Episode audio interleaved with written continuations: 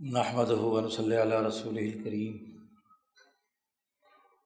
بعد، قال الامام حجت الاسلام شاہ ولی اللہ دہلوی بعض لوازم خلافت خاصہ آست کہ خلیفہ مبشر بہشت باشد۔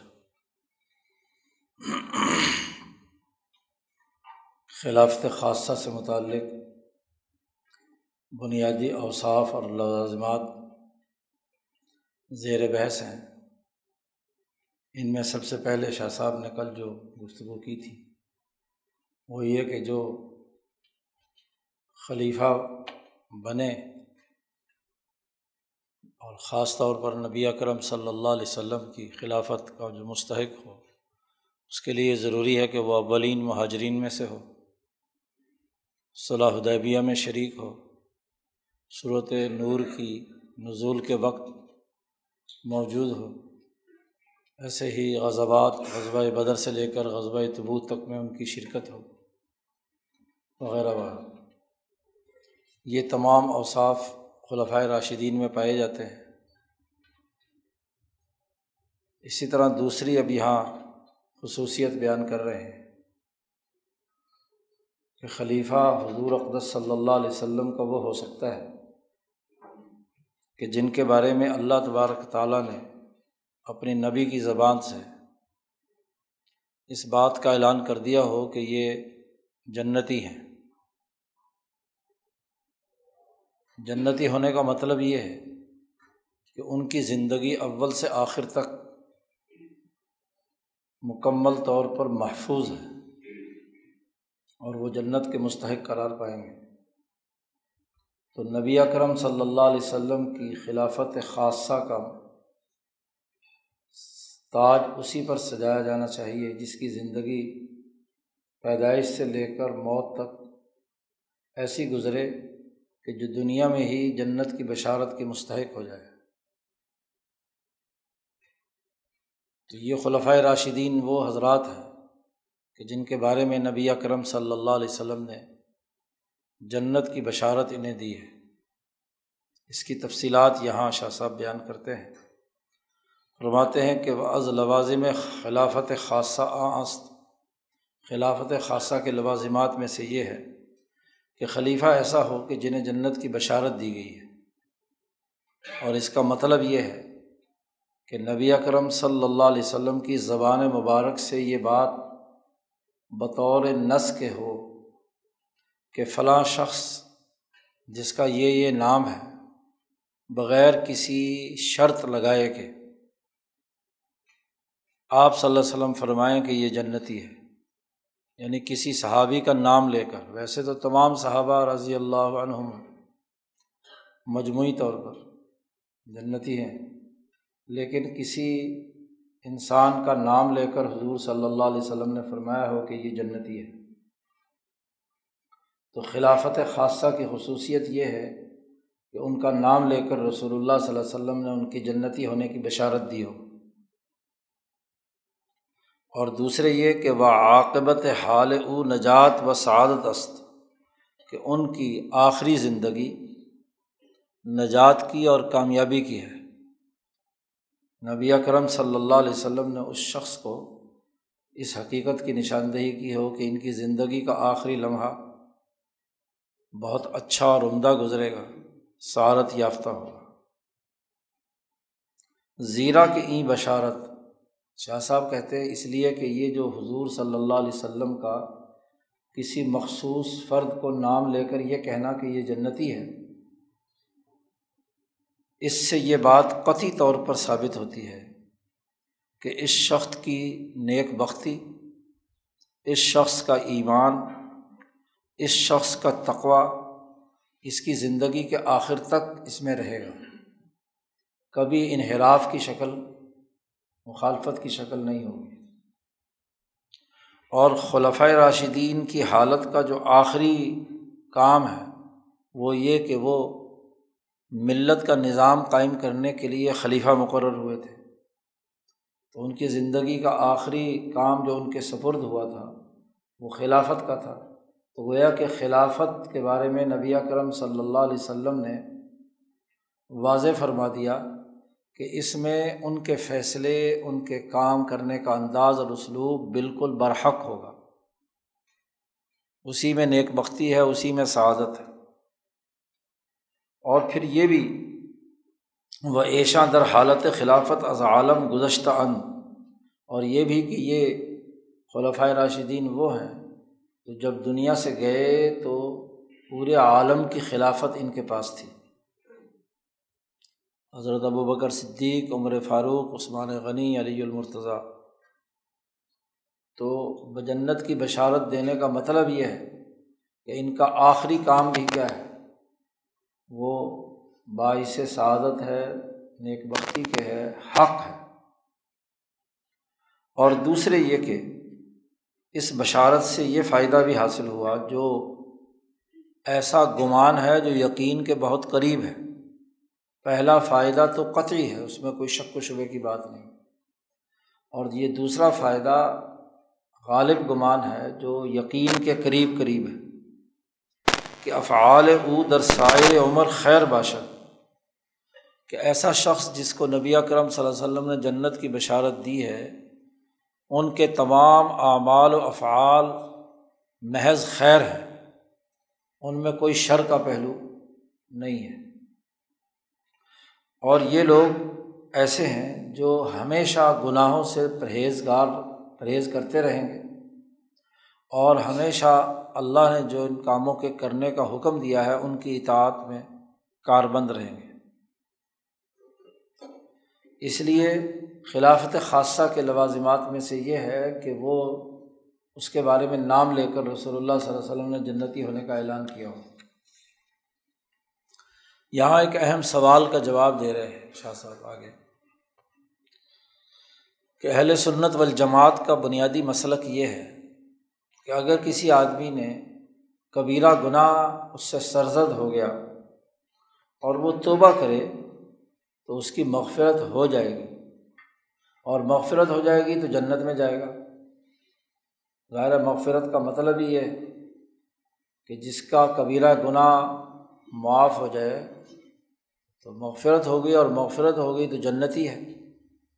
تو ممکن ہے کوئی یہ سوال اٹھائے کہ جنتی ہونے کی بات ہونے کے ساتھ ساتھ کبیرہ گناہ کا ارتکاب کی نوعیت بھی ہو سکتی ہے کہ چونکہ جب وہ گناہ معاف ہو جاتا ہے تو آخر میں جنت میں چلا جاتا ہے آدمی۔ تو شاہ صاحب نے اس کا جواب دیا ہے۔ اگرچہ کبیرہ گناہ کا مرتکب اس کی مغفرت کے بارے میں اہل سنت والجماعت کا مسلک یہ کہ جائز ہے، لیکن ایسا ہونا بہت کم ہے، قلیل وجود ہے لیکن شاہ صاحب کہتے ہیں، یہاں ہم جن حضرات کے بارے میں گفتگو کر رہے ہیں جی۔ تو ان کے حوالے سے جب رسول اللہ صلی اللہ علیہ وسلم جنتی ہونے کی بات کر رہے ہیں،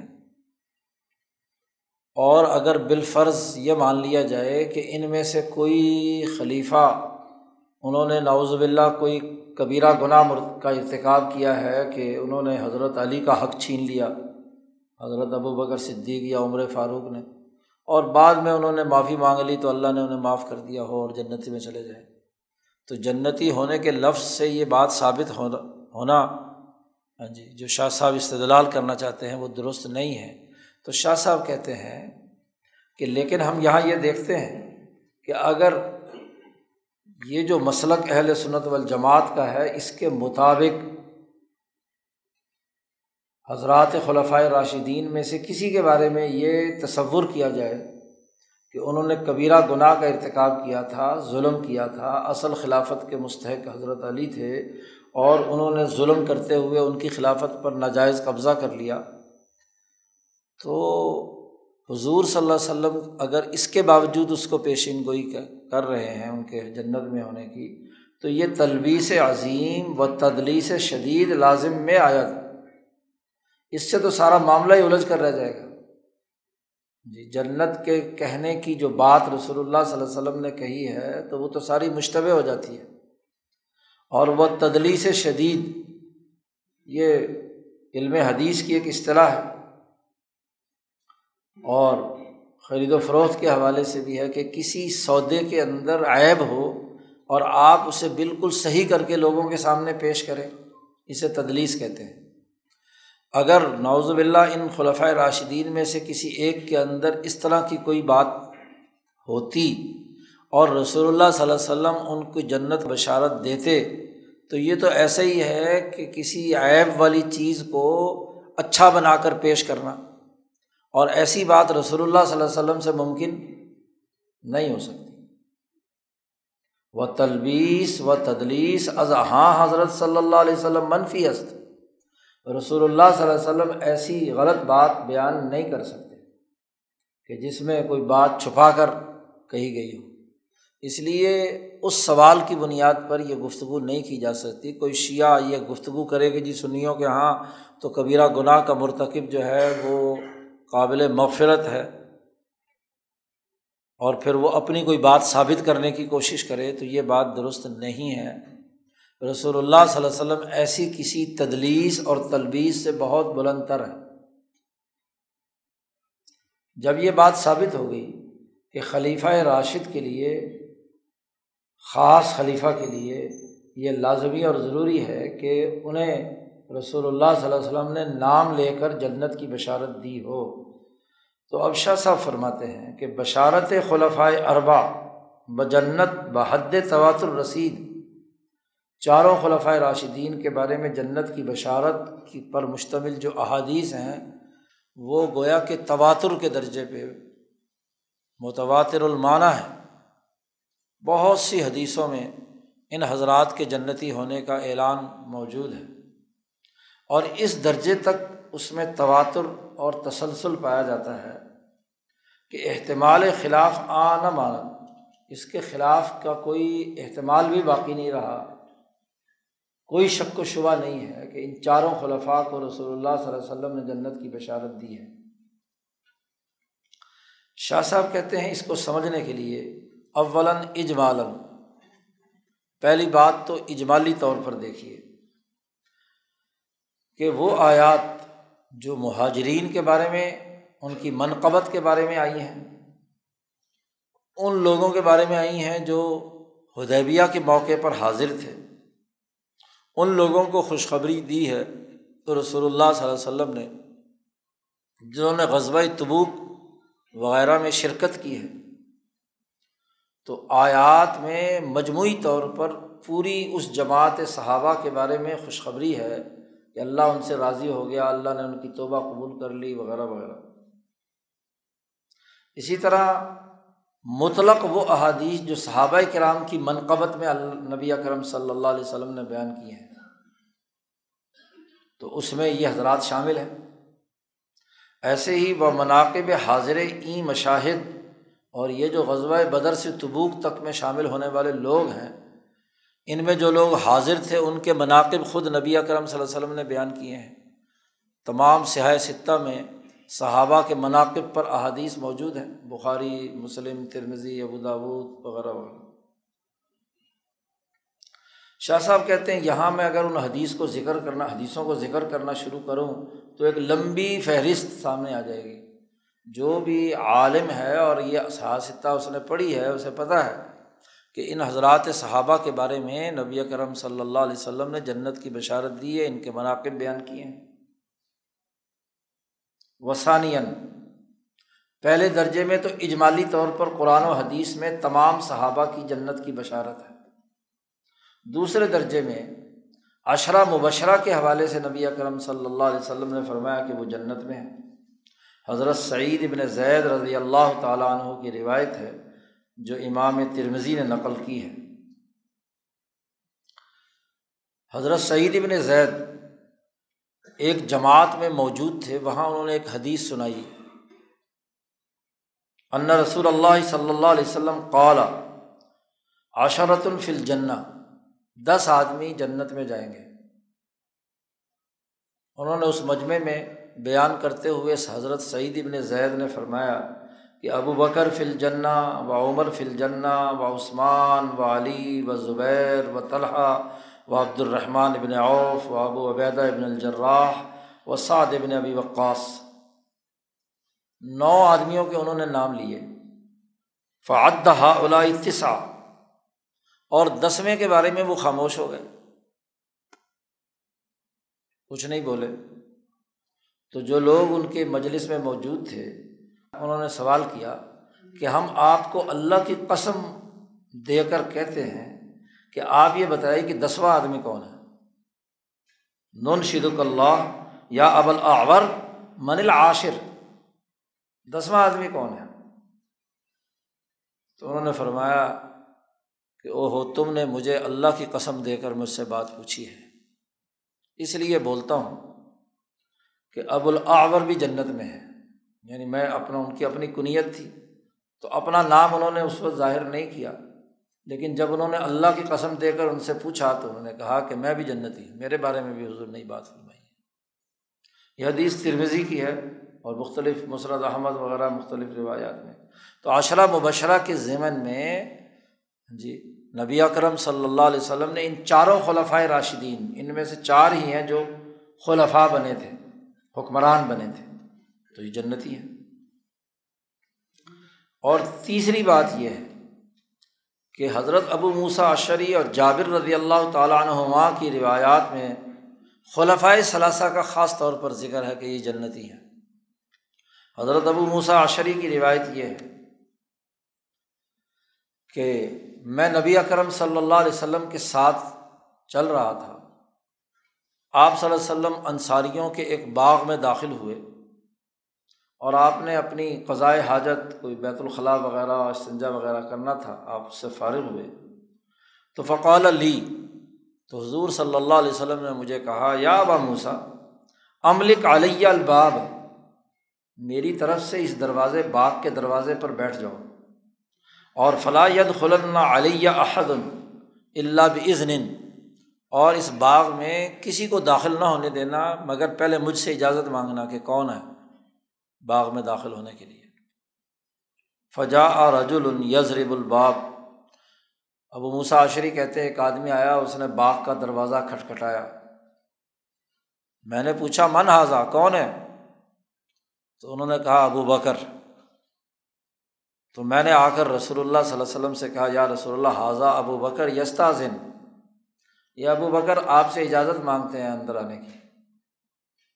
تو رسول اللہ صلی اللہ علیہ وسلم نے فرمایا کہ انہیں اجازت دے دو اور انہیں جنت کی خوشخبری بھی دے دو کہ وہ جنتی ہیں۔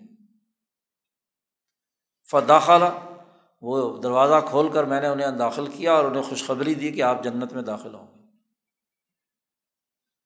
تھوڑی دیر گزری تھی، ایک اور آدمی آیا، اس نے دروازہ کھٹکھٹایا۔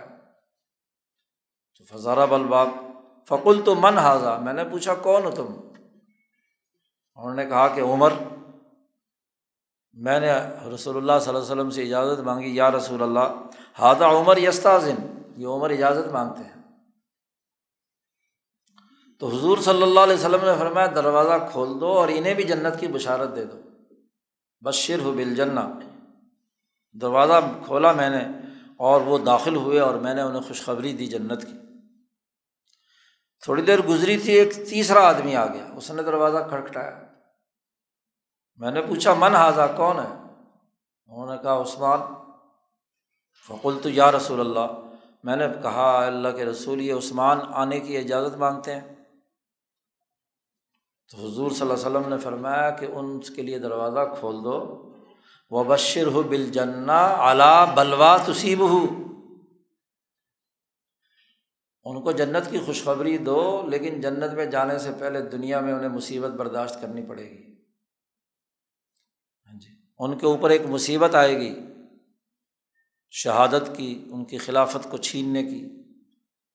لیکن جنت ہی ہیں وہ، بشر ہو بل جنت۔ تو اب یہ تینوں صحابہ کا نام لے کر رسول اللہ صلی اللہ علیہ وسلم نے تینوں کو جنت کی خوشخبری دی ہے۔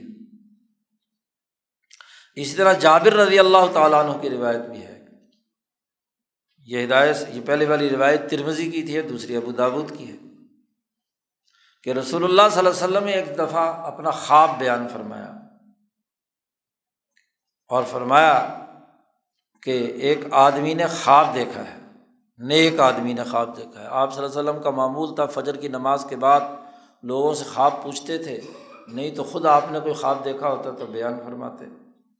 کہ ایک آدمی نے خواب دیکھا کہ ابو بکر رسول اللہ صلی اللہ علیہ وسلم کو کے دامن کے ساتھ وابستہ ہیں۔ اور عمر فاروق جو ہے وہ ابو بکر کے دامن کے ساتھ پیچھے سے پکڑے ہوئے ہیں۔ اور عثمان جو ہے وہ عمر کے دامن کو پکڑے ہوئے ہیں۔ جابر کہتے ہیں، فلما کم نامن عند رسول اللہ صلی اللہ علیہ وسلم، جب ہم رسول اللہ صلی اللہ علیہ وسلم کی مجلس سے اٹھے، تو ہم نے کہا کہ یہ رج صالح جنہوں نے خواب دیکھا ہے، یہ رسول اللہ صلی اللہ علیہ وسلم ہے۔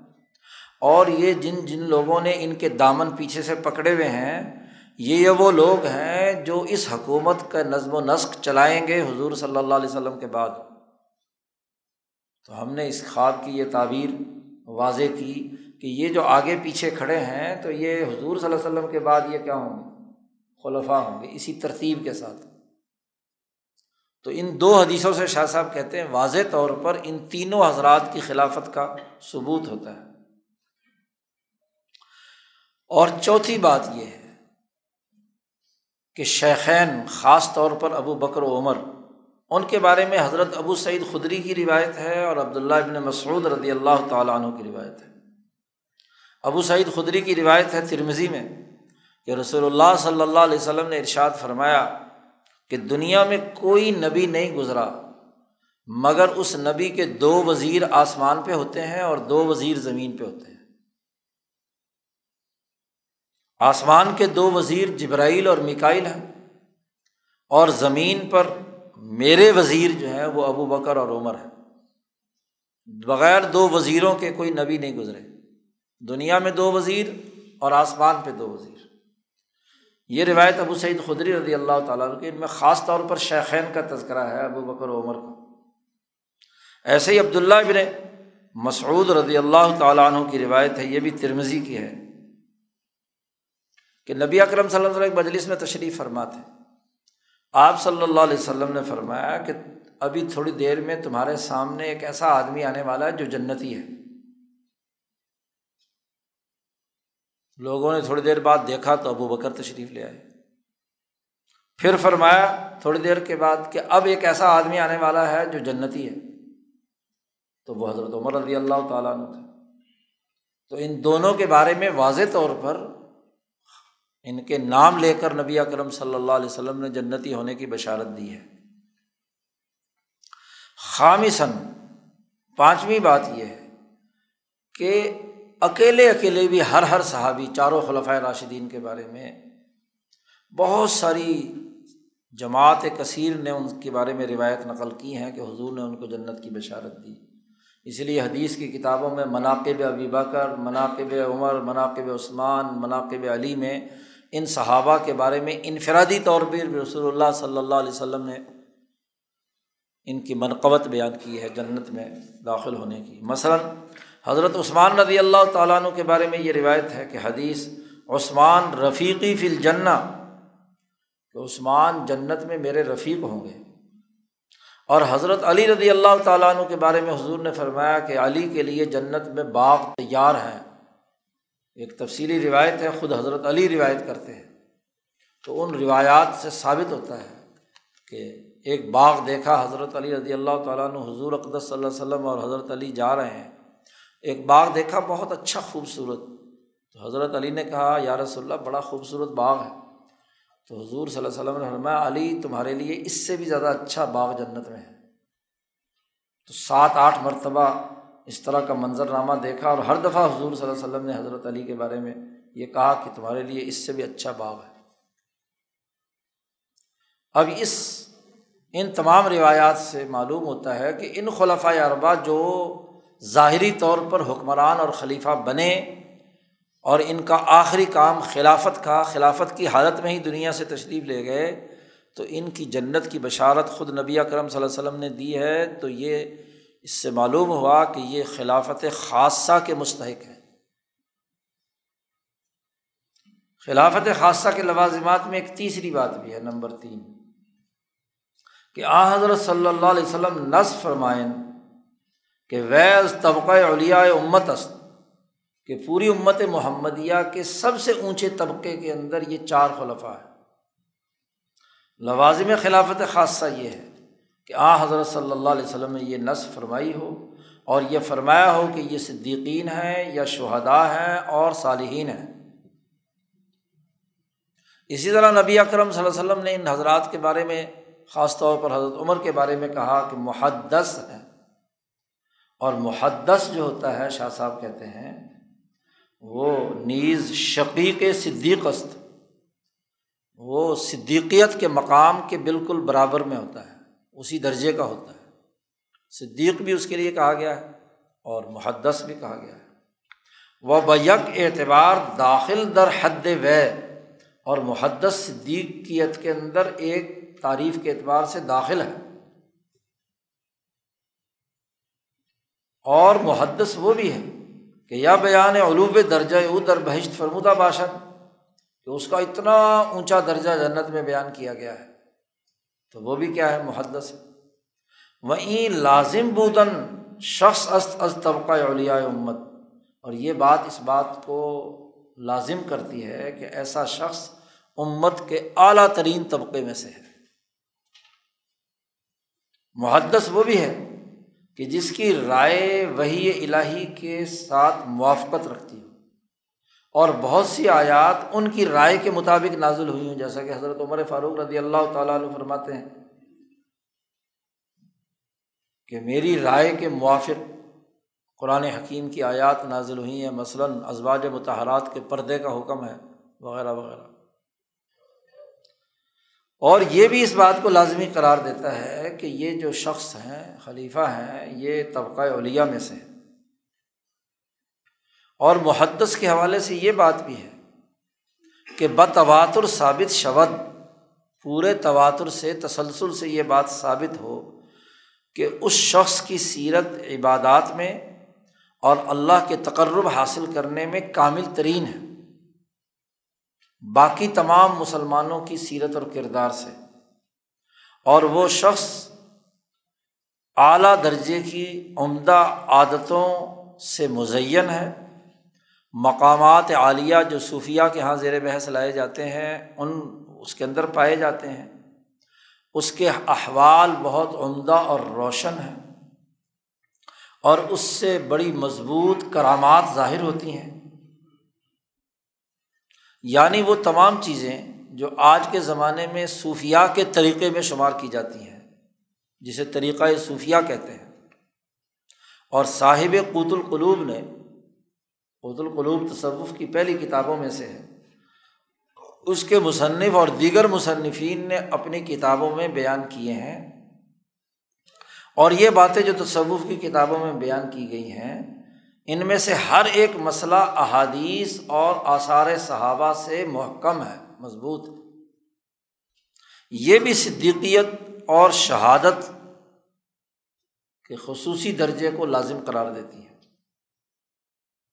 شاہ صاحب فرماتے ہیں کہ یہ معنی یعنی صدیقیت، شہادت اور صالحیت یا محدثیت، یہ معنی در خلیفہ برائے مطلوب شد۔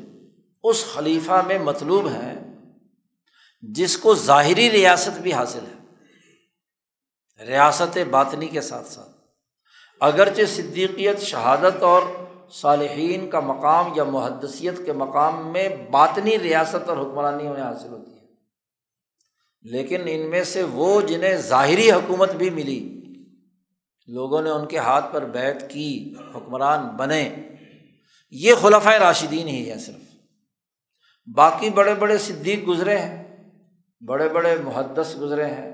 لیکن ان کا سرکاری طور پر خلیفہ ہونا ثابت نہیں ہے۔ یہ خلفۂ راشدینی کی خصوصیت ہے کہ انہیں یہ ریاست باطنی کے ساتھ ساتھ ریاست ظاہری بھی حاصل ہے۔ وہ تشب کامل بآ حضرت صلی اللہ علیہ وسلم پیدا کنت اور انہیں مکمل طور پر مشابت حاصل ہے نبی اکرم صلی اللہ علیہ وسلم سے۔ کیونکہ نبی اکرم صلی اللہ علیہ وسلم جہاں باطنی حوالے سے پوری کائنات کی ریاست کے سربراہ ہیں ایسے ہی آپ ریاست عالم پورے کائنات پر اپنا ظاہری غلبہ اور حکمرانی بھی رکھتے ہیں۔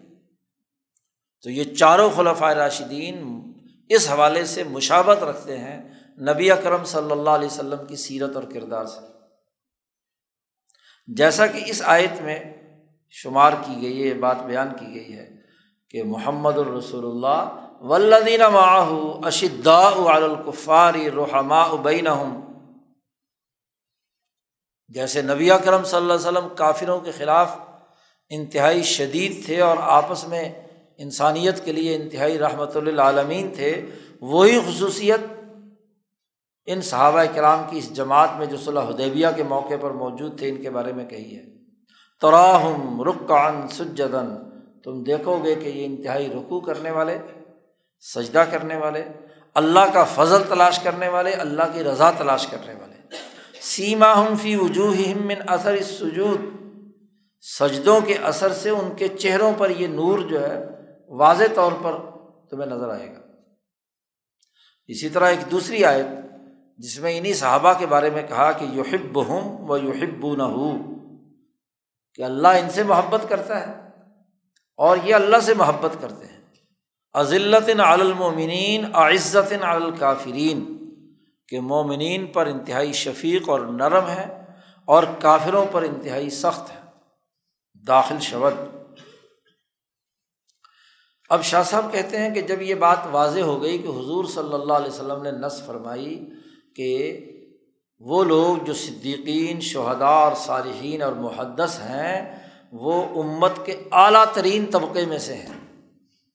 تو شاہ صاحب کہتے ہیں کہ یہ جو معنی ہے، اعلیٰ طبقے میں شمولیت والا، یہ خلفۂ اربا میں پایا جاتا ہے۔ اور خلفۂ اربا میں پایا جانا یہ ضروریات دین میں سے ہے۔ جو خلا، خلافت خلفۂ راشدین کا انکار کرتا ہے، وہ دراصل دین کی بنیادی ضروریات کا انکار کرتا ہے۔ وہ ثابت و احادیث سے بے شمار بے شمار احادیث سے یہ بات ثابت ہے کہ یہ چاروں حضرات صدیقین شہدا اور صالحین میں اعلیٰ مقام پر ہیں طبقۂ اولیا میں ہیں۔ شاہ صاحب، ان میں سے کچھ حدیثیں یہاں بیان کرتے ہیں، ترتیب وار جی کوئی نو دس کے قریب۔ ازاں جملہ، ان میں سے ایک حدیث وہ ہے جو حضرت ابو حریر رضی اللہ تعالیٰ عنہ سے مروی ہے۔ کہ رسول اللہ صلی اللہ علیہ وسلم غار ہرا ہرا پہاڑ پر تھے۔ غار سے علا ہرا ہوا۔ وہ خود ابو بکر، عمر، عثمان، علی، طلحہ اور زبیر۔ یہ سات آدمی ہرا والے پہاڑ پر کھڑے تھے کہ اتنے میں پہاڑ ہلنے لگا۔ فتح ہر رکت سخرا تو رسول اللہ صلی اللہ علیہ وسلم نے فرمایا، ٹھہر جاؤ۔ فما علیہ کا اللہ نبی او صدیق او شہید۔ اے پہاڑ، تمہارے اوپر ایک نبی ہے اور صدیق یا شہید ہے۔ اس لیے جو ہے، ان کے احترام میں رک جاؤ۔ تو یہاں رسول اللہ صلی اللہ علیہ وسلم نے ابو بکر و عمر اور علی، ان تمام کے لیے صدیق اور شہید کا لفظ استعمال فرمایا۔ ہے قرآن میں کہا تھا، صدیقین شہدا اور صالحین، انعام یافتہ لوگ ہیں۔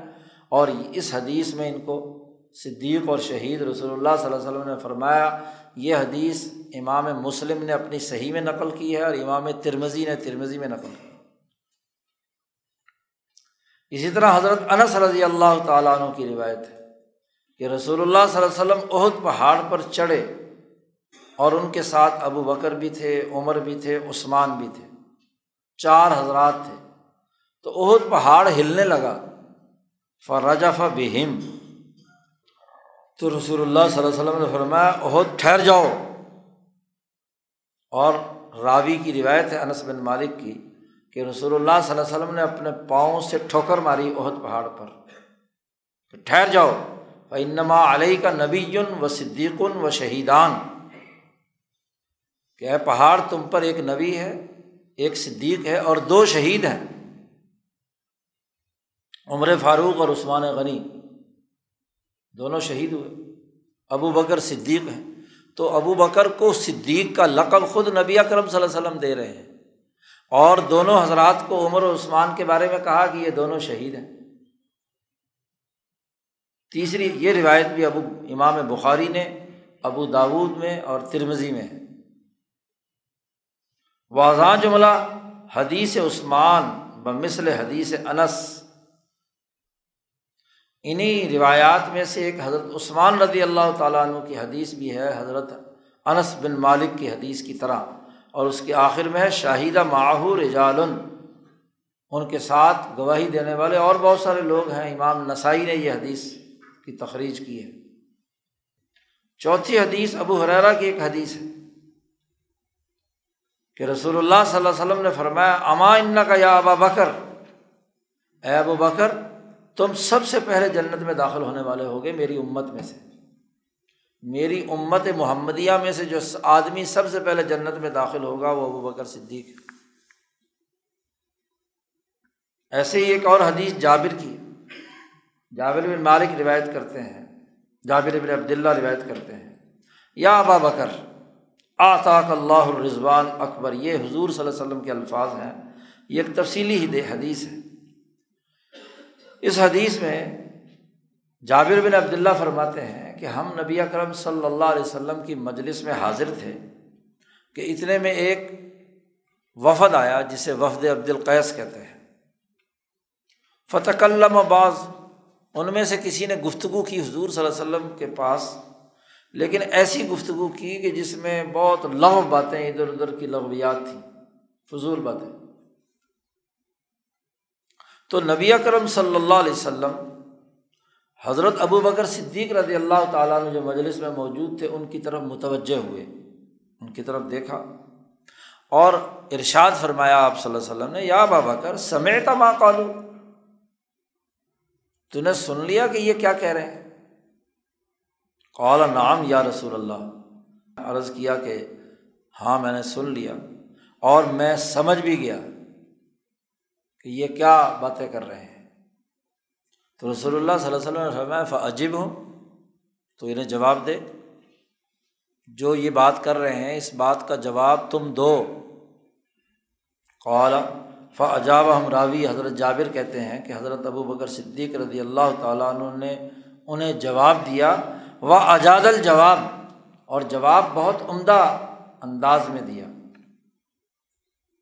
فقال رسول اللہ صلی اللہ علیہ وسلم، اس وقت رسول اللہ صلی اللہ علیہ وسلم یا با بکر آتا اللہ اور رضوان اکبر، اللہ نے تمہیں رضوان اکبر عطا کیا ہے۔ اب لوگوں نے پوچھا جو وہاں مجلس میں موجود تھے کہ، یا رسول اللہ، مر رضوان الاکبر؟ یہ رضوان اکبر کیا چیز ہے؟ اس کی ذرا وضاحت تو ہو جائے۔ تو آپ صلی اللہ علیہ وسلم نے فرمایا یہ تجل اللہ عباد ہی فی الآخر عامتاً و یہ تجلّہ ابی بکر خاص آخرت میں اللہ تبارک و تعالیٰ اپنے بندوں کو ایک خا، عام تجلی دکھائے گا۔ لیکن ابو بکر کو ایک خاص قسم کی تجلی دے گا۔ رضوان من اللہ اکبر۔ قرآن حکیم میں تذکرہ آیا ہے، تو یہ رضوان کے بارے میں جیسے دوسری احادیث میں ہے کہ جب جنتی جنت میں آخری مرحلے پر ہوں گے، تو وہاں اللہ میاں پوچھے گا کہ بھائی کوئی چیز اور چاہے گی، یہ کھانے پینے یا کوئی اور خواہش؟ تو جنتی کہیں گے، اللہ تعالیٰ تمہیں بہت انعامات دے دی، اب اور کیا چیز ہو سکتی ہے ممکن؟ جی۔ پھر پوچھے گا، پھر پوچھے گا۔ پھر آخر میں اللہ تبارک و تعالیٰ اپنی زیارت کروائیں گے۔ تو اس زیارت میں لوگوں کو کیا ہے؟ تجلی یعنی اللہ اپنی تجلی ڈالیں گے۔ لیکن یہ تجلی، تجلیات میں سے تجلی عامہ حضور صلی اللہ علیہ وسلم نے فرمایا ہے۔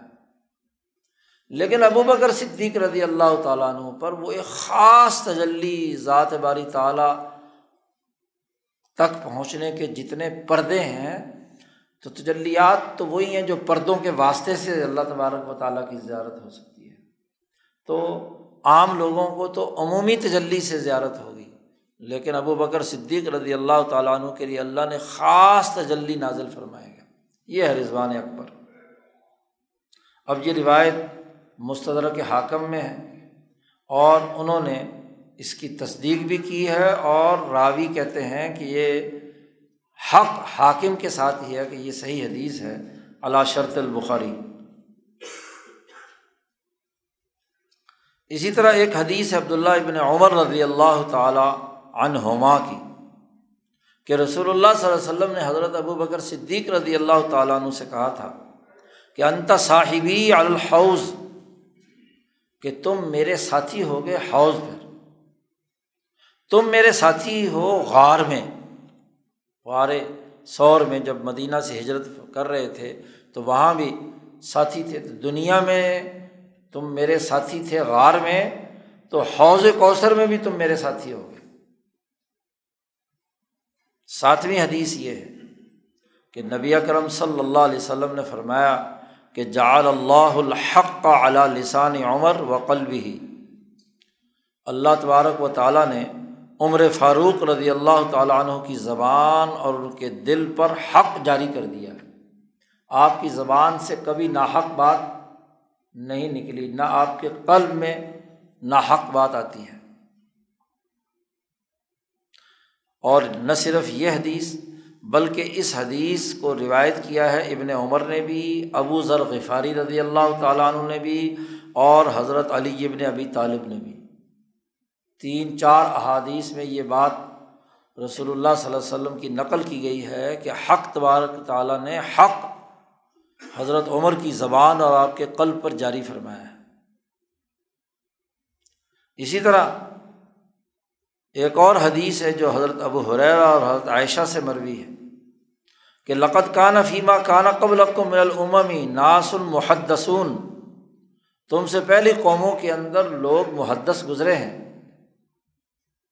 اور اگر میری امت میں کوئی آدمی محدث ہے تو وہ عمر فاروق رضی اللہ تعالیٰ عنہ۔ اسی طرح ایک حدیث اقبا ابن عامر نے روایت کی ہے کہ حضور صلی اللہ علیہ وسلم نے فرمایا لوکان آبادی نبی لکان عمر ابن الخطاب۔ کہ اگر میرے بعد کوئی نبی ہوتا تو حضرت عمر ابن الخطاب رضی اللہ تعالیٰ عنہ نبی ہوتے۔ نبوت کا دروازہ بند ہے، تو اس لیے نبی تو نہیں آ سکتا۔ تو یہ منقبت حضرت عمر کے لیے حوالے سے فرمائی۔ اسی طرح ایک اور حدیث، دسویں حدیث ہے کہ نبی اکرم صلی اللہ علیہ وسلم نے فرمایا، یہ حضرت سعد بن نبی وقاص، ابو حریرا حضرت عائشہ، بریدہ اسلمی، چار صحابہ سے یہ حدیث مروی ہے۔ یہ احادیث آگے اگلی فصل میں، فصل چہارم میں تمام احادیث پوری صنعت کے ساتھ اور تشریح کے ساتھ شاہ صاحب بیان کریں گے۔ اس حدیث میں حضور صلی اللہ علیہ وسلم نے فرمایا ولدی نفسی بیدی ہی اس ذات کی قسم جس کے قبضے میں میری جان ہے، کہ شیطان اس راستے کو اختیار نہیں کرتا جہاں اے عمر آپ کا گزر ہوتا ہے۔ آپ سے شیطان نہیں ملتا، چاہے کتنی بڑی شاہراہ ہو۔ آپ جس سڑک پر چل رہے ہوں، شیطان دور بھاگ جاتا ہے۔ اللہ سارا کا فجن غیر فجک۔ جس گلی اور سڑک پر آپ چل رہے ہیں، اس کے علاوہ کسی اور سڑک پہ شیطان اپنی شتونگڑیاں کرنا شروع کر دیتا ہے۔ آپ اگر گزر رہے ہوں تو شیطان آپ کے روب اور دبدبے سے بھاگ جاتا ہے۔ گیارہویں حدیث ہے کہ وہ حدیث موافقت فاروق بواہی الہی۔ حضرت عمر ابن العاص کی ہے، حضرت عبداللہ ابن عمر کی ہے، حضرت عبداللہ ابن مسعود کی ہے کہ حضرت عمر رضی اللہ تعالیٰ عنہ کو وہی الہی کے ساتھ موافقت حاصل تھی۔ خود حضرت عمر فرماتے ہیں وافق تو ربی میں نے اپنے رب سے موافقت کی ہے۔ تین کا بھی الفاظ آئے ہیں سات کے بھی الفاظ آئے ہیں کہ آیات، مختلف آیات اور احادیث میں۔ بارہویں حدیث وہ ہے کہ جو حضرت علی رضی اللہ تعالیٰ عنہ روایت کرتے ہیں، حضرت انس بن مالک روایت کرتے ہیں اور ابو جوحیفہ روایت کرتے ہیں۔ اور وہ یہ ہے کہ نبی اکرم صلی اللہ علیہ وسلم نے فرمایا کہ یہ دونوں آدمی حاضانی سیدہ کہول اہل الجنہ من الاولین والآخرین، کہ یہ دونوں بوڑھے اور ادھیڑ عمر جو لوگ ہیں، ان کے سردار ابو بکر و عمر ہوں گے جنت میں۔ چاہے وہ اولین ہوں یا آخرین ہوں، سوائے امبیا اور رسولوں کے۔ رسولوں کے سربراہ تو نہیں ہوں گے، رسولوں کا مقام تو بہت بلند ہے۔ باقی ہر امت کے جتنے بھی بوڑھے نیک لوگ جنت میں گئے ہوئے ہیں، ان کے سردار ابو بکر اور عمر ہوں گے۔ تیرہویں حدیث لائے ہیں۔ اور اس حدیث میں یہ تربزی اور ابن ماجا نے اس کی تخریج کی ہے کہ بڑے اونچے درجات والے لوگ وہ اپنے سے نیچے کے درجات والے لوگوں کو دیکھیں گے۔ اور ایسے دیکھیں گے یا نیچے والوں کو اوپر والے ایسے نظر آئیں گے، کما ترون نظمت طالع فی افق سمائی جیسے آسمان کے افق پہ جو طلوع ہونے والا ستارہ روشن ہوتا ہے، جیسے وہ زمین پر جھانکتا ہے، دیکھتا ہے، یا زمین والے انہیں دیکھتے ہیں، تو ایسے ہی جو اونچے درجے کے لوگ ہیں وہ اس چمکتے ہوئے ستارے کی طرح نیچے دیکھ والوں کو دیکھیں گے۔ اور ابو بکر اور عمر ان ستاروں میں سے ہیں، جو انتہائی اعلیٰ درجات میں سے ہیں۔ اور دونوں ہاں جی اپنے نیچے والے لوگوں کو اسی طرح دیکھیں گے یا ایسے وہ دکھائی دیں گے جیسے ایک بہت شاندار ستارہ طلوع ہوا ہوا آسمان چودھویں حدیث لائے ہیں کہ رسول اللہ صلی اللہ علیہ وسلم نے حضرت عثمان کے بارے میں فرمایا کہ کیا میں عثمان سے شرم نہ کروں؟ جن سے فرشتے بھی شرم کرتے ہیں۔ حضور اقدس صلی اللہ علیہ وسلم ایک مجلس میں تشریف فرما تھے۔ بات چیت اور گفتگو جاری تھی، لنگی پہنتے تھے آپ صلی اللہ علیہ وسلم۔ تو آپ صلی اللہ علیہ وسلم بے تکلفی سے بیٹھے ہوئے تھے اور آپ کے گھٹنے کھلے ہوئے تھے۔ چادر جو تھی گھٹنوں سے اوپر تھی۔ حضرت عمر آئے تو آپ اسی طرح بیٹھے رہے۔ اس کے بعد حضرت عثمان آئے تو آپ صلی اللہ علیہ وسلم نے فوراً اپنی چادر صحیح کر کے گھٹنے بھی ڈھک لیے۔ تو لوگوں نے پوچھا، یا رسول اللہ، آپ عمر آئے تھے، دوسرے لوگ موجود ہیں، تو آپ کے گھٹنے کھلے ہوئے تھے۔ اور اب عثمان آئے ہیں تو آپ نے ہاں جی اپنی چادر ٹھیک کر کے گھٹنے ڈھانپ لیے۔ تو حضور صلی اللہ علیہ وسلم نے فرمایا کہ کیا میں اس آدمی سے شرم نہ کروں جس سے کیا ہے، فرشتے شرم کرتے ہیں۔ یعنی عثمان ندی اللہ تعالیٰ عنہ، یہ مسلم شریف کی روایت ہے۔ اسی طرح ایک اور حدیث میں حضور صلی اللہ علیہ وسلم نے فرمایا کہ ہر نبی کا ایک خاص رفیق ہوتا ہے۔ اور میرا رفیق جنت میں عثمان رضی اللہ تعالیٰ عنہ۔ یہ تربزی کی روایت ہے۔ اسی طرح ایک اور حدیث حضرت علی رضی اللہ تعالیٰ عنہ کے بارے میں ہے۔ کہ رسول اللہ صلی اللہ علیہ وسلم نے حضرت علی کو مخاطب کر کے کہا اما طرزہ انتقون منی بے منزلت ہارون میں موسا کیا تو اس بات پر خوش نہیں ہے؟ حضرت علی کو مخاطب کر کے کہا کہ تیرا میرے ساتھ یہ مرتبہ اور مقام ہے جیسے ہارون کا موسا علیہ السلام کے ساتھ۔ تو جیسے موسا علیہ السلام سے ہارون کی نسبت ہے، ایسے ہی حضرت علی سے کہا کہ تمہیں میرے ساتھ کیا ہے؟ نسبت حاصل ہے۔ تو حضرت علی کی یہ فضیلت بیان فرمائی۔ اسی طرح نبی اکرم صلی اللہ علیہ وسلم نے حضرت علی کے بارے میں فرمایا، خاص طور پر غزبۂ خیبر کے موقع پر، کہ میں کل کو جھنڈا ایک ایسے آدمی کو دوں گا جو اللہ اور اس کے رسول کو بہت ہی پسند ہے۔ اور وہ اللہ اور اس کے رسول سے محبت کرتے ہیں۔ وہ اللہ اور اس کے رسول سے محبت کرتے ہیں اور اللہ ان سے اللہ رسول ان سے محبت کرتے ہیں۔ یہ بھی صحابہ کی ایک جماعت نے روایت کی اور وہ اگلے دن آپ صلی اللہ علیہ وسلم نے اپنا جھنڈا خیبر میں حضرت علی رضی اللہ تعالیٰ عنہ کو دیا، جنہوں نے خیبر کا قلعہ فتح کیا تھا۔ ایسے ہی خود حضرت علی رضی اللہ تعالیٰ عنہ روایت کرتے ہیں، اٹھارہویں حدیث ہے۔ نبی کرم صلی اللہ علیہ وسلم سے۔ کہ نبی کرم صلی اللہ علیہ وسلم نے فرمایا کہ ہر نبی کے سات نوجوا رقبا عمدہ اور ہاں جی سردار قسم کے لوگ ہر نبی کے ساتھ ساتھ ساتھ ہوتے رہے ہیں۔ آدم سے لے کر ہاں جی حضرت عیسیٰ علیہ السلام تک، یا حنیفی تحریک کے انبیاء کے ساتھ۔ اور رسول اللہ صلی اللہ علیہ وسلم نے فرمایا، لیکن مجھے چودہ ایسے رفیق اور نقیب اور نجیب لوگ دیے گئے ہیں، چودہ آدمی۔ یہ بات اتنا جملہ ہے نبی کرم صلی اللہ علیہ وسلم کا۔ تو لوگوں نے پوچھا حضرت علی سے کہ یہ چودہ آدمی کون ہے تو حضرت علی نے فرمایا کہ آنا میں ہوں۔ میرے دونوں بیٹے حضرات حسن و حسین، جعفر، حمزہ، ابو بکر، عمر، مصعب ابن عمیر، بلال، سلمان فارسی، عمار، عبداللہ ابن مسعود، ابو ذر اور مقداد۔ مقداد ابن اسود رضی اللہ تعالیٰ تو ان چودہ آدمیوں کی روایت انہوں نے گنتی کرائی۔ رواہ ترمزی یہ امام ترمزی نے یہ حدیث روایت کی ہے۔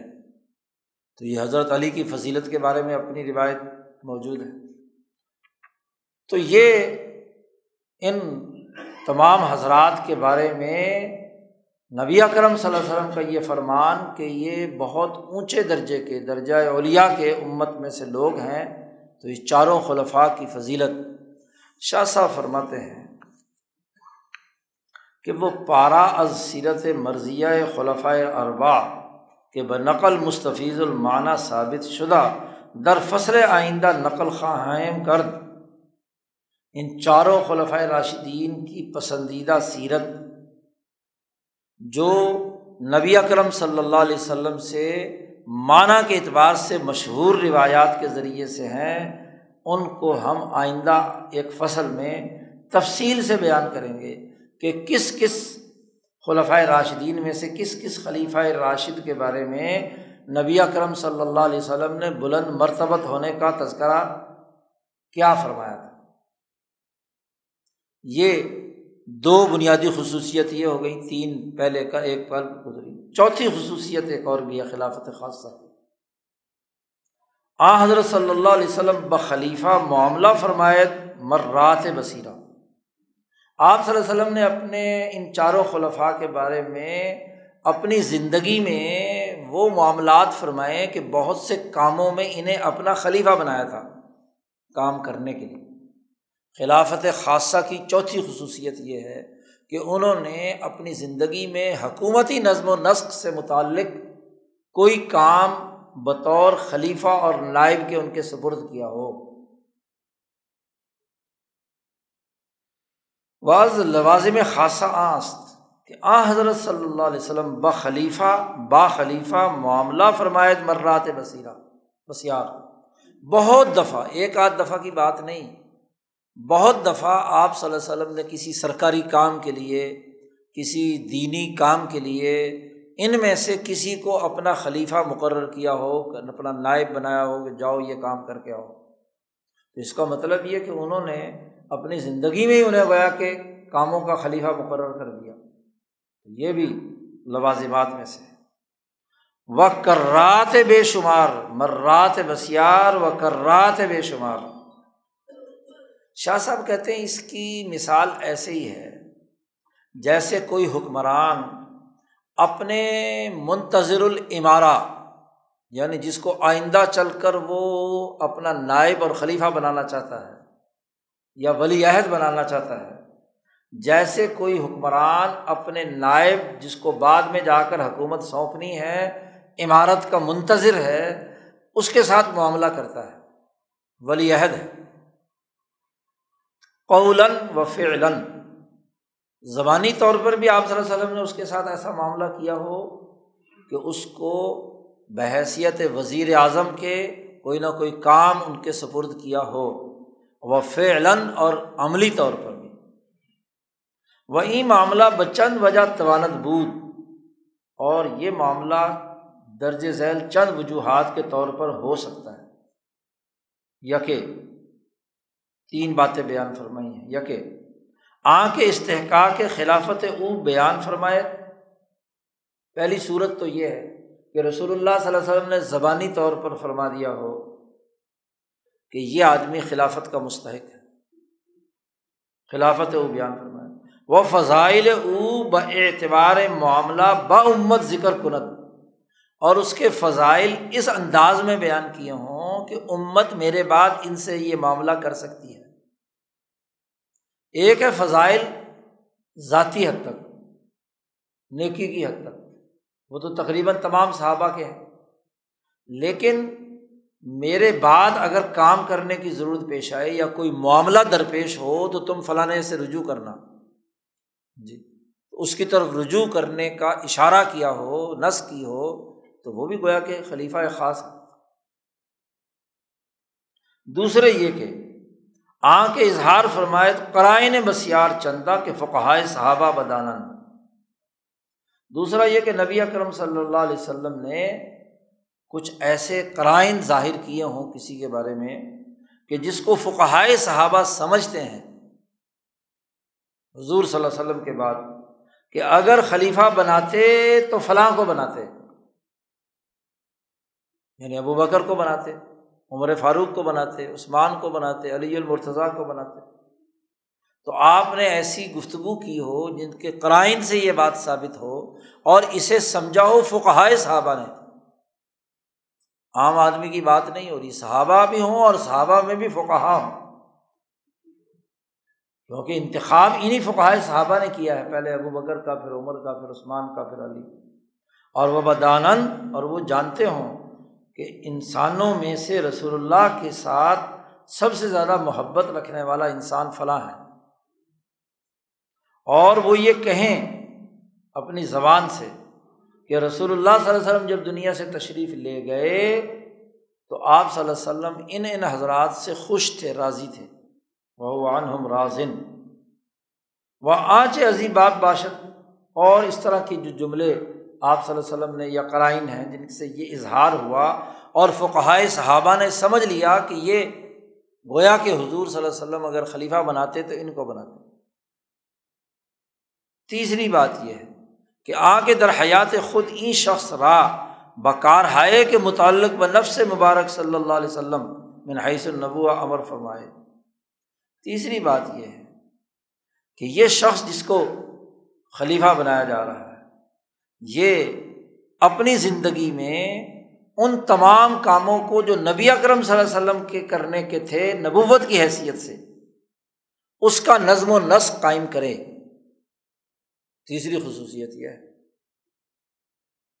کہ نبوت کے طور پر جو رسول اللہ صلی اللہ علیہ وسلم کے ذمے کام لگائے گئے تھے، یہ اس کا نظام بنائے بعد میں۔ تو یہ تین چیزیں ایسی ہیں کہ جس سے یہ بات ثابت ہوتی ہے کہ گویا کہ رسول اللہ صلی اللہ علیہ وسلم اپنے بعد اگر کسی کے ذمے کوئی کام لگاتے تو وہ یہ حضرات ہوتے شاہ صاحب کہتے ہیں، وہ ای در خلافت خاصہ آ جہت مطلوب شدھ یہ معنویت خلافت خاصہ میں اس پہلو سے مطلوب ہے کہ اس کے نتیجے میں وسوخ ب خلافت خلیفہ از جہت شرح بہم رسد۔ کہ اس خلیفہ کی خلافت شرعی طور پر بہت قابل اعتماد ہے۔ اور وہ حضرات شیخین چوں میں خاصتاً کے شخص را بکارے کے تعلق بخلافت داشتہ باشد امر کنن۔ اور شیخین یعنی ابو بکر اور صدیق اور عمر فاروق یہ بات اچھی طرح جانتے ہیں کہ وہ جو خلافت سے متعلق کام ہے، جو حضور صلی اللہ علیہ وسلم نے ذمہ داری لگائی تھی، اس کا نظام بنایا، انہوں نے، اس کے لیے انہوں نے جد وجہد اور کوشش کی۔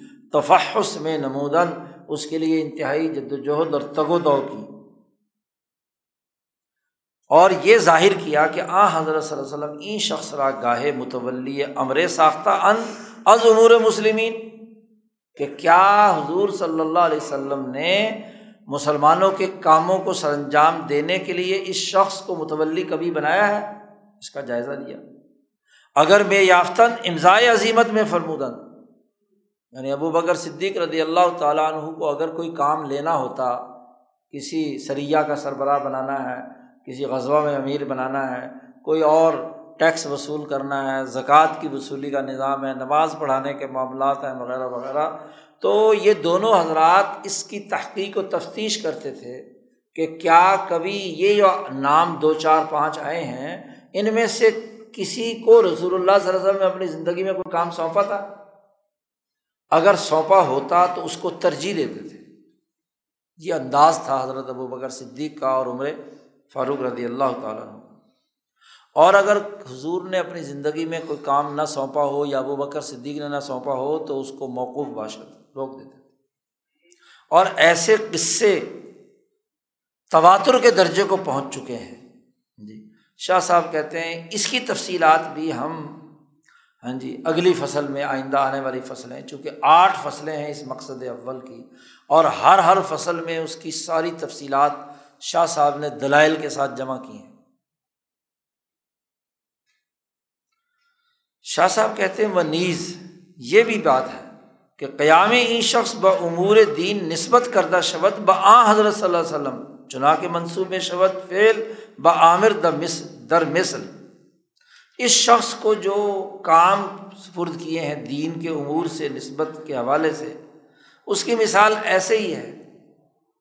جیسے ہم یہ کہتے ہیں، ایک ضرب المسل ایک مثال کے طور پر ہم کہتے ہیں کہ فلاں حکمران نے فلاں شہر بسایا یا فلاں کام ہوا۔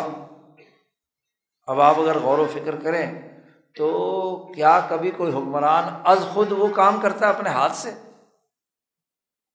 نسبت اس کی طرف کی جاتی ہے کہ اس نے کام کیا۔ تو وہ کام کرنے والے کون ہوتے ہیں کہ اس امیر نے، اس حکمران نے حکم دیا تھا یا قانون منظور کیا تھا کہ فلاں پروجیکٹ مکمل کیا جائے۔ کام تو ظاہر مستری، مزدور، انجینئر اور وغیرہ وغیرہ نسلا ماتحت عملہ کرتا ہے۔ تو بالکل ایسے ہی نبی اکرم صلی اللہ علیہ وسلم نے دین غالب کیا۔ اور اس غلبہ دین کی نسبت نبی اکرم صلی اللہ علیہ وسلم کی طرف ہے، لیکن کام کس نے کیا؟ ابو بکر صدیق نے، عمر فاروق نے، عثمان غنی نے، علی المرتضیٰ نے۔ وہ اماں اماں بیان کردنے آ، حضرت صلی اللہ علیہ وسلم حال خلفا رابع اوصاف کے حصے خلافت ب آ حاصل گردت جہاں تک رسول اللہ صلی اللہ علیہ وسلم کا اپنے خلفاء کی حالت بیان کرتے ہوئے ان اوصاف کا تذکرہ کرنا کہ جس سے یہ محسوس ہو کہ یہ خلافت خاصہ کے مستحق ہیں۔ تو شاہ صاحب کہتے ہیں، پس مستفیض شدہ ازد در بیان مناقب جماعت صحابہ، از افاضل صحابہ۔ بڑے بڑے صحابہ کی جماعت کے مناقب میں حضور صلی اللہ علیہ وسلم کی حدیثیں موجود ہیں اور آپ صلی اللہ علیہ وسلم کی حدیثیں بہت ہی مشہور ہیں۔ وہ تنہا تنہا نیز۔ اسی طرح ایک ایک صحابی کے بارے میں الگ الگ بھی نبی اکرم صلی اللہ علیہ وسلم کی فضا، جو ان کے اوصاف بیان کیے ہیں، وہ بھی موجود ہیں۔ شاہ صاحب کہتے ہیں کہ یہ جو رسول اللہ صلی اللہ علیہ وسلم کا مخصوص کاموں کو سپرد کرنے اور ان کے اوصاف بیان کرنے کا معاملہ ہے، یہ وہی بیان اسی انداز میں ہے کہ جیسا کہ روایت حدیث کے سلسلے میں استاذ اپنے شاگردوں کو اجازت دیتے ہیں کہ بھائی جب تعلیم سے فارغ ہوتا ہے تو اس کو سند لکھ کر دیتے ہیں کہ جی یہ عالم ہے اور مجھے میں اس کو اجازت دیتا ہوں کہ جا کر حدیثیں بیان کرے یا جو بھی کتاب پڑھی اسے آگے پڑھائے یا اجازت تدریس علم و فتویٰ فتح یا مفتی اپنے زیر تربیت مفتیوں کو تربیت دے کر فتویٰ دینے کی اجازت دیتا ہے جیسا کہ شاہ صاحب کہتے ہیں کہ آج کے زمانے میں علماء کی جماعت یہ کام کرتی ہے۔ بخلافت خود بر میں گزینند کہ وہ بھی کام کرنے کے لیے اپنے نائب اور اپنے خلیفہ بناتے ہیں کہ جاؤ جی جا کر یہ اب دین کی تعلیم مکمل کر لی، آپ دوسری جگہ جا کر اس کو پڑھو، پڑھاؤ۔ اور نسم نمائند اور تحریر لکھ کر دیتے ہیں کہ یہ آدمی اس کام کرنے کا مستحق ہے۔ یہ پڑھا سکتا ہے، تدریس کر سکتا ہے لوگوں کی رہنمائی کر سکتا ہے، دینی رہنمائی کر سکتا ہے، وغیرہ وغیرہ۔ آ حضرت صلی اللہ علیہ وسلم، ای منزلت را بفضلائے صحابہ و قبرائے ایشا تنوی فرمودہ ان۔ نبی اکرم صلی اللہ علیہ وسلم نے یہ مقام اور مرتبہ اپنے بلند ترین صحابہ اور فضلائے صحابہ کے اندر ان کی عظمت شان بیان کرتے ہوئے فرمائی ہیں۔ ان میں وہ حدیثیں نیچے لا رہے ہیں۔ مثلاً یہ حدیث ہے حضرت ابو سعید خدری کی کہ رسول اللہ صلی اللہ علیہ وسلم نے فرمایا کہ میری امت میں سب سے زیادہ شفیق انسانیت پر ارحم و امتی بے امتی ابو بکر۔ وہ اقواہم فی دین اللہ عمر۔ اور اللہ کے دین کو طاقت اور قوت کے ساتھ غالب کرنے میں اعلیٰ ترین کردار ادا کرنے والے عمر فاروق ہیں۔ وہ ازدقم حیان عثمان اور حیا اور شرم کے اعتبار سے ہاں جی انسانیت کے لحاظ رکھنے اور مروت کے اعتبار سے حضرت عثمان غنی ہیں۔ وہ اقضاہم علی ابن ابی طالب۔ اور ان میں سے سب سے عمدہ بہترین قاضی اور فیصلہ کرنے کی اہلیت رکھنے والے علی ابن ابی طالب ہیں۔ اب حکومت کے یہ چار ممکنہ امور ہیں۔ اور ان چاروں امور سے متعلق نبی کرم صلی اللہ علیہ وسلم نے ہر ایک کی خصوصی جو حالت ہے وہ بیان کر دی۔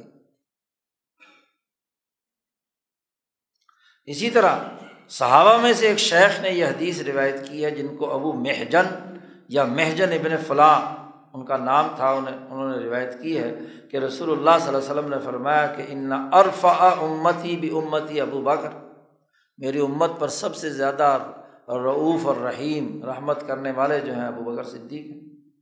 یا انس بن مالک کی حدیث ہے کہ وہ روایت کرتے ہیں کہ ارحم امتی بھی امتی ابو بکر۔ اس طرح کی حدیثیں ہاں جی ابو عمر نے فی فل استعاب استعاب میں بیان کی ہیں۔ چوتھی حدیث ہے، حضرت عبداللہ ابن مسعود اور حضرت حضیفت ابن الیمان رضی اللہ تعالیٰ عنہ کی۔ لا ادری ماں بقائی فی کم فخت دو بلدین امبادی حضور نے فرمایا، مجھے نہیں پتا کہ میں اور کتنے دن تمہارے یہاں زندہ رہنا ہے، باقی رہنا ہے۔ میرے بعد ابتدا کرنا ان لوگوں کی۔ خلفۂ راشدین کی طرف اشارہ کیا۔ اسی طرح حضرت علی المرتضیٰ کی حدیث ہے حضیفت الیمان کی روایت ہے کہ انہوں نے نبی اکرم صلی اللہ علیہ وسلم نے فرمایا کہ تم ابو بکر کو امیر بنانا تو وہ امین ہوں گے۔ تجدو امین انتہائی امین ہوں گے۔ زاہدن فت دنیا دنیا سے بے رغبتی ہوگی ان میں۔ راغباً فی الآخرہ آخرت میں رغبت کرنے والے ہیں اور اس کے بعد اگر تم عمر کو اپنا خلیفہ بناؤ گے، تو تجدو قوی امین وہ طاقتور بھی ہیں اور امانت دار بھی ہیں۔ لا خاف فی اللہ لومت اللہ کسی ملامت کرنے والے کی ملامت سے ڈرتے نہیں ہیں۔ اور اگر علی کو خلیفہ بناؤ گے، ویسے میرا خیال یہ ہے کہ تم علی کو شاید نہیں بناؤ گے۔ ولا خوراکم فائرین تو تجدو ہادین مہدین تو تم انہیں ہادی اور مہدی پاؤ گے۔ اور وہ تمہارے لیے سیدھا راستہ اختیار کریں گے۔ یہ روایت ہے۔ جی۔ مسرد احمد کی۔ ایسے ہی حضرت عائشہ رضی اللہ تعالیٰ عنہ نے فرمایا جی ان سے سوال کیا گیا کہ من کان رسول اللہ صلی اللہ علیہ وسلم مستخلف لو استخلف ہو اگر حضور صلی اللہ علیہ وسلم خلیفہ بتاتے البراہ راست خود کہہ کر، تو کسے خلیفہ بناتے؟ حضرت عائشہ نے فرمایا کہ ابو بکر کو۔ فقیلا سم مم، پھر کون؟ جو ابو بکر کے بعد ہوتے، تو انہوں نے کہا عمر۔ پھر پوچھا گیا کہ عمر کے بعد کون؟ تو حضرت عائشہ صدیقہ نے کہا، ابو عبیدہ ابن الجراح رضی اللہ تعالیٰ عنہ۔ ساتویں حدیث ہے حضرت عمر رضی اللہ تعالیٰ عنہ کہ حضرت عمر نے اپنی شہادت کے موقع پہ جو چھ رکنی کمیٹی بنائی تھی، اس کے بارے میں فرمایا۔ کہ اس حکومت کے حقدار ان چھ آدمیوں کے علاوہ کوئی نہیں ہے۔ اور یہ چھ آدمی وہ ہیں جن سے رسول اللہ صلی اللہ علیہ وسلم دنیا سے تشریف لے گئے تو راضی تھے۔ اور ان کے نام بتلائے علی و عثمان و زبیر و طلحہ و سعد و عبد الرحمٰن آٹھویں حدیث لائے ہیں کہ ابو سعید خدری رضی اللہ تعالیٰ عنہ فرماتے ہیں کہ نبی اکرم صلی اللہ علیہ وسلم نے ارشاد فرمایا وہی بات جو پیچھے بھی گزری ہے یہ حدیث کہ ہر نبی کے دو وزیر آسمان میں اور دو زمین میں ہیں۔ تو آسمان پہ جبرائیل اور مکائل اور زمین پہ ابو بکر عمر۔ اسی طرح نویں حدیث لائے ہیں کہ صحابہ کی ایک جماعت یہ حدیث بیان کرتی ہے کہ نبی کرم صلی اللہ علیہ وسلم نے حضرت علی کے بارے میں کہا تھا کہ من کن تو مولا ہو فعلی مولا ہو تو حضرت علی کی ولایت اور حضرت علی کی فضیلت کے حوالے سے یہ بات آپ صلی اللہ علیہ وسلم نے ارشاد فرمائی۔ یہ تو قول ہے۔ قول نبی اکرم صلی اللہ علیہ وسلم نے ان چاروں خلفۂ راشدین کے ذمے کوئی نہ کوئی بات، ان کی کوئی نہ کوئی فضیلت یا منقبت بیان فرمائی ہے۔ جہاں تک ہے عملی طور پر اماں فعل آ حضرت صلی اللہ علیہ وسلم بعشا تو وہ بھی معاملہ منتظر العمارہ ولی عہد کی طرح کا معاملہ ہے کہ جیسے کسی کو اپنی جگہ پر ولی عہد بنایا جاتا ہے۔ زیر تربیت حکمران، ولی عہد جو ہوتا ہے، وہ زیر تربیت حکمران۔ بس شاہد آ اس کی حدیث یہ ہے کہ رسول اللہ صلی اللہ علیہ وسلم نے نماز کی امامت سپرد کی تھی اس قصے میں۔ جب نبی اکرم صلی اللہ علیہ وسلم یہودیوں کے قبیلے عمر ابن عوف میں تشریف لے گئے تھے، تو کہا تھا کہ میں وہاں جا رہا ہوں۔ بلال سے کہہ کر گئے تھے، رسول اللہ صلی اللہ علیہ وسلم کہ مجھے دیر ہو جائے تو ابو بگر سے کہنا کہ نماز پڑھا دیں۔ ایسے ہی غزبۂ تبوک کے موقع پر نماز پڑھانے کا حکم دیا۔ اور جبکہ مسلمانوں کی افواج اس شہر کے باہر تھیں اس وقت حضور صلی اللہ علیہ وسلم نے حکم دیا کہ فلاں کو نماز کے لیے ذمہ داری دی۔ اسی طرح حضرت صدیق اکبر رضی اللہ تعالیٰ عنہ کے رسول اللہ صلی اللہ علیہ وسلم نے لشکر کا سربراہ اور اس کے نظم و نسق کی ذمہ داری سونپی تھی۔ نماز قائم کرنے کے لیے آپ کو معین فرمایا تھا اور خاص طور پر اپنی آخری بیماری کے زمانے میں جب نبی اکرم صلی اللہ علیہ وسلم دنیا سے تشریف لے جانے والے تھے تو یہ حدیث تو متواتر بالمانہ ہے۔ معنی کے اعتبار سے بہت ساری احادیث کا خلاصہ ہے۔ اسی طرح ابو بکر صدیق رضی اللہ تعالیٰ عنہ کو امیر الحج بنایا تھا نویں سال۔ دسویں سال تو آپ نے حج فرمایا نا، دسویں ہجری، دس ہجری کو تو آخر ایک ہی حج جو آپ نے فرمایا۔ اس سے پہلے نویں سال۔ آٹھ میں خانہ کعبہ مکہ فتح ہوا تھا۔ تو اس کے بعد اگلے سال جو ہے، جب وہ ہاں جی اس کے لیے اپنا حج کے لیے موسم آیا تو حضرت ابو بکر صدیق کو وہاں بھیج دیا تھا۔ وب غزوات فرستادن چندی بار اور بہت سی غزوات کا امیر بنا کر بھیجا تھا حضرت صدیق اکبر کو۔ اور ہمیشہ مشاورت فرمودن، با شیخ، شیخین، در امور مسلمین۔ اسی طرح ہر سرکاری کام میں جو مسلمانوں سے متعلق تھا اس میں آپ صلی اللہ علیہ وسلم مشورہ کرتے تھے، خاص طور پر ان دو حضرات سے۔ ابو بکر صدیق سے بھی، عمر فاروق سے بھی۔ اسی طرح، وہ امیر ساختن حضرت عمر را در بعض غزوات بعض غزوات میں حضرت عمر رضی اللہ تعالیٰ عنہ کو سپہ سلار بنا کر بھیجا۔ اسی طرح مدینہ منورہ میں زکوٰۃ اکٹھی کرنے کا عامل مقرر فرمایا تھا حضرت عمر فاروق رضی اللہ تعالیٰ عنہ۔ اسی طرح حضرت عثمان رضی اللہ تعالیٰ عنہ کو مکہ والوں کے پاس اپنا نمائندہ بنا کر بھیجا تھا خدیبیہ کے موقع پر۔ تو آپ کے نائب بن کر گئے تھے، آپ کے خلیفہ بن کر گئے تھے۔ بات چیت سیاسی اہم ترین بات کرنے کا موقع تھا۔ حضرت عثمان کو اپنا نائب بنا کر بھیجا۔ اسی طرح حضرت علی المرتضیٰ کو رسول اللہ صلی اللہ علیہ وسلم نے یمن کا گورنر بنا کر بھیجا تھا۔ والی یمن گردانیدن حضرت مرتضیٰ۔ اور ان کے لیے دعا کی تھی کہ قضا برو آسان شوت کہ ان پر یہ بات آسانی ہو کہ وہ فیصلہ کرنا قاضی بننے کی جو صلاحیت ہے اور ان کا کام ہے وہ آسانی سے سر انجام دے۔ اس کی دعا حضرت علی کو دی تھی رسول اللہ صلی اللہ علیہ وسلم نے۔ تو چاروں خلفۂ راشدین وہ ہیں کہ جن کو رسول اللہ صلی اللہ علیہ وسلم نے اپنی حیات مبارکہ میں ان کے زبانی طور پر بھی ان کی تعریف کی اور ان کے سپرد کام کیے اور عملاً بھی ان کے ذمے کام لگائے اور انہوں نے وہ کام کیے۔ تو خلیفہ تو وہ ہوگا کہ جو نبی کی صلی اللہ علیہ وسلم کی زندگی میں جن کے سپرد نبی اکرم صلی اللہ علیہ وسلم نے کام لگائے اور ان کو پھر بعد میں حکومت بھی ملی اسی ترتیب کے ساتھ، تو اس سے معلوم ہوا کہ یہ خلیفہ خاص ہیں رسول اللہ صلی اللہ علیہ وسلم کے۔ یہ شاہ صاحب کہتے ہیں وہ این احادیث بحیت برحیت مجموعی متواتر بالمانہ شدہ یہ احادیث اگرچہ لفظ تو ہم ان کو خبر واحد کہتے ہیں، لیکن یہ اخبار احاد مل کر مجموعی طور پر تواتر معنوی رکھتی ہے کہ معنی کے اعتبار سے متواتر اور مسلسل ہیں۔ اسی سے یہ ان تمام حضرات کی خلافت ثابت ہے۔ یہاں تک تو پانچ، چار جو بنیادی لوازمات ہیں وہ بیان کرتے ہیں۔ آگے پانچواں ان شاء اللہ کل پڑھیں گے، پانچ، چھ، سات۔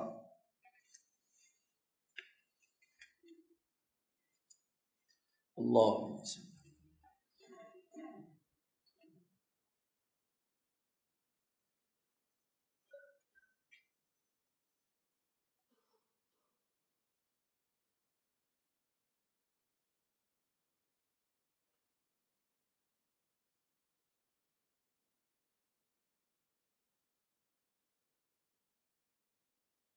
اجمعین۔